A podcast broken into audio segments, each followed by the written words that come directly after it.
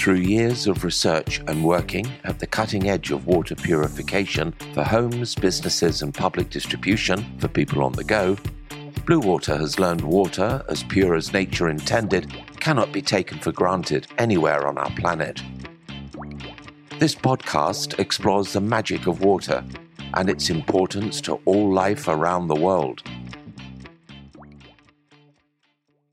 All of us have a right to clean water, yet today pure water has become a commodity because it's in ever shorter supply, increasingly polluted and poisoned with pesticides, herbicides, fertilizers, oil, industrial chemicals, and single use plastics. We aim to report on the efforts by individuals, organizations, and purpose driven companies to tackle the pollution and water scarcity that endangers our very existence. Listen to conversations with industry experts as well as leading change makers from the science, sports, and local community worlds, and discover the latest innovations, insights, and trend making that impact on our water world. Episode 1 Meet Dee Caffari, world record setting inspirational sailor battling for ocean and planetary health, and Blue Water Global Ambassador. Blue Water, a podcast about healthy water and mindful hydration for body and mind from Blue Water. Welcome to Planet Water, a podcast exploring the cutting edge of how water impacts every stage of how we live our lives, from our physical and mental health to overall well being. I'm Dave Noble, Communications Director at Blue Water, and my purpose is to help us all take a deeper look at all things water. From the way water keeps us healthy, improving physical and mental performance, to the multiple threats posed by chemical and plastic pollution, and water scarcity being sparked by climate change and ever greater urbanization. At Blue Water, we care about what goes into our oceans because we care about what goes into our bodies when drinking or washing with water. Blue Water has put banishing single use plastics at the very heart of its business mission with ingenious planet friendly water purification, dispensing, and bottle solutions to generate and serve pure water at home, work, and when on the go. Blue water purification products remove over 99% of all known contaminants, from lead to chemicals and microplastics, and are available in major markets globally for a healthier planet.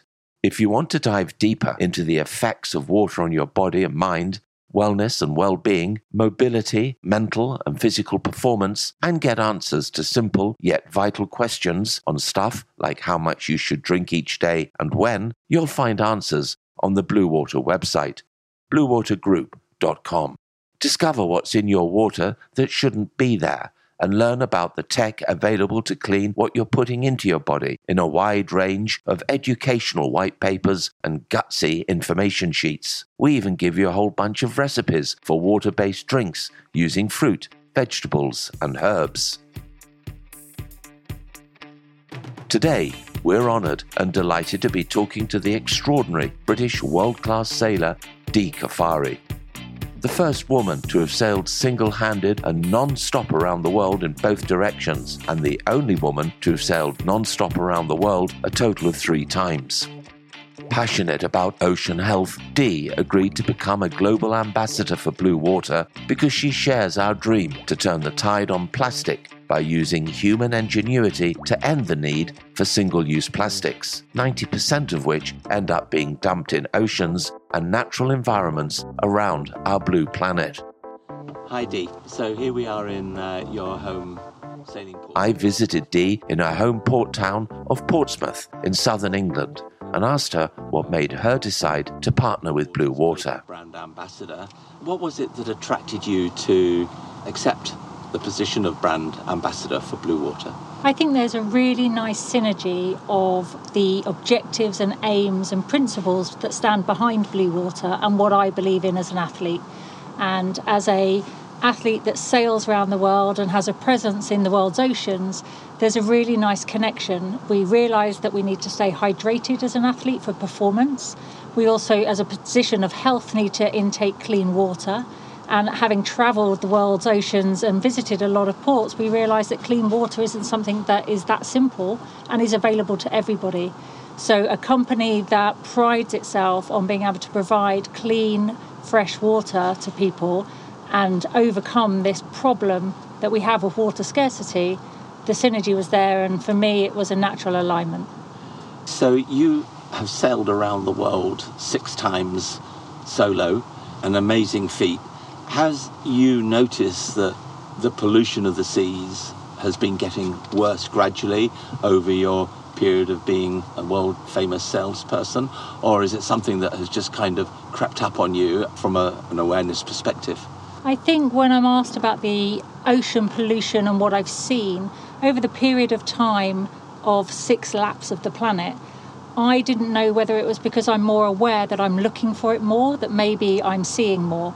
But when I did my most recent round the world as leading the team Turn the Tide on Plastic, I had a very young crew sailing around the world for the first time, and they were commenting and seeing stuff. And I realised then that actually it's still a problem. It is just as bad as it always has been, and if not getting worse. And I think we're very used to seeing the macroplastics, the crates, the helium balloons, the fishing nets, the cast off ropes and bottles and food packaging. But with our science work that we did, studying the water samples for microplastics, we now understand that these macroplastics break down and there's microplastics present pretty much everywhere in the world. So the problems really come home. And having seen it firsthand, I know I can speak passionately about it when we talk to people on dry land what the issues are. And how do you think, from your perspective, is the best way for companies like Blue Water, for example, to help tackle that problem? It's a really big issue to tackle, and companies like Blue Water have a huge task on their hands. But I think by having a presence and by education and by sharing stories such as my own, where we explain what we've seen firsthand and the changes and simple kind of behaviour changes that we can all make individually, encouraging that collective group to come together and make a really big impact. And I think we are starting to realise as a population that we're going to have to make these changes happen. So you talk about us making small changes as individuals and even as companies to help improve the oceans by removing the source of all that plastic getting into it, such as single-use plastic bottles. What is one of the kind of key things that you think that you or I or anyone actually as an individual could do to help stop that plastic getting into the seas? I think it's really important for everybody to realise that we all have a responsibility to make a change. Collectively, we can have a big impact, and that affects companies and therefore, in the end, legislation, we hope. So, that simple change of maybe changing a single use plastic bottle for a reusable bottle is so simple. And because we, we're very lucky, we're a country that has a ready supply of fresh water available. But that simple change is just a, a change of habit. And once you adapt, it becomes second nature, and you wouldn't think twice about possibly buying drink from a, a, vendor or from a plastic bottle. You know, this is the way forwards. And now people are realizing that and offering that refill service as well. And the really nice thing with these blue water bottles is if you have a hot liquid in there, it stays hot. But equally, even in the sunshine that we're enjoying in the UK, unusually, a cold liquid, even though the outside's heating up, will still remain cold inside. And I've experienced that firsthand recently. So I'm a big champion of a reusable bottle, and in particular these ones. Thank you very much, Dee. So you've sailed in a lot of global competitions as well. So what is the key role that big events like the Volvo Ocean Race, for example, how can they influence public opinion and, importantly, work with companies as well who have put sustainability at the core of their business mission? I think what is key now for events trying to promote their change of behaviour, and that will have a knock on effect to all the guests and visitors to the venues and different locations. And I think us as athletes that can inspire as role models the future generations, we need to be seen to walk the walk and talk the talk, so actually acting what we're saying. But I think events can really be harsh with what guidelines they draw up and enforce it so that their suppliers and that supply chain is realizing that the changes are afoot people come in and see an event happen and realize that it can happen with these changes And when you start doing that on a global scale that invites hundreds and thousands of visitors, that message is slowly filtering through, and that's what it's about. It's about education and about showing what is possible. Of course, sailing for long had a reputation for being a very elitist sport but more and more young people are getting into it. So, what's your message? I mean, you learnt to, you know, your seamanship skills on motorboats, and then you transited during your university days to sailing boats. What's your message to all the young kids out there who are looking at you now and saying to them, "Come on, get out on the sea, enjoy it," you know? Well, you're right. The sport historically has a really bad image of elitist, inaccessible, and expensive. But I think we're working really hard on a global scale to show that it isn't that, and we can just provide opportunities for people to get out on the water. And when you see that empowerment of someone young being in control of this boat for the first time, and then as families or groups of friends going out and adventuring and exploring and just having that freedom and the wind in their sails, right up to the elite level of the sport, realize it, it is a sport that covers huge demographic and is available for everybody. And I think, you know, don't shy away from it, give it a try. Make sure your first experience is a positive experience. No one's going to send you into the Southern Ocean for the first time, but make sure it's fun and enjoyable and safe. And you can do it with your friends and, and you know, kind of partake and find ways to enjoy the outside and the water environment, but uh, equally stay hydrated while you're out there. Yeah, and how important is hydration when you're on the sea? Because actually, you know, I know the rule is that drink when you feel thirsty, but that's maybe not always possible on a really hot sunny day. And on the sea, actually, you dehydrate faster than you really think. So, just how important is hydration to people when you're on a boat? It's hugely important to remain hydrated, and people often forget, especially outside, because you've got the wind, you've got the sun, you've got the reflection of the water, you've got all these elements, and there's so much going on. You've got so many sensitivities that you forget some of the fundamental feelings of maybe being hungry or thirsty. And also, it's in a strange environment that you're not too comfortable with, maybe at first, so you kind of refrain from drinking because you don't want to use the bathroom. But it's so important, as any athlete would tell you, that even if you drop your hydration by as little as 2%, it has a major impact on your ability to make decisions and actions. So I would say, you know, constantly sip throughout the day. Don't leave it till you're really thirsty and you're having to gulp it down. And if you do that sensibly, then you can put your feet up at cocktail hour and enjoy a nice drink, and it won't have a negative effect on you. so that's great. Tell me, oh, I have to ask this question. I do apologise, but when you're out there sailing around the world on your own solo for weeks on end, how do you cope with all that loneliness and that solitude and being so far away from everything and everybody? Well, I am naturally quite a sociable person and I'm not naturally a loner, so people are quite surprised that I've done as much as I have done on my own and solo sailing. But you'll be surprised at how busy you are. There is always something to do. And if you're not trimming the sails or driving, making the boat go fast, you've got to fix things or you've got to look at your weather and strategy, send your media maybe, or eat, drink, or sleep. So if you're not doing any of those things, then you get to actually enjoy what you're doing as well. So um, I haven't got to the point where I'm bored. I've learned to like my own company, and uh, you do have that ability to understand you a little bit more, have me time. And now, when you're in everyday life where it's you're constantly available to everybody, that you time is really important. That in that well-being and healthy kind of environment. So I've learned a lot about managing my time and making sure that me time is still important, even when I'm not alone at sea. So, Dee, I was really fascinated when you were talking about the kind of when you were sailing alone, and you mentioned that you know you rely on the support of others and the messages that are coming from them.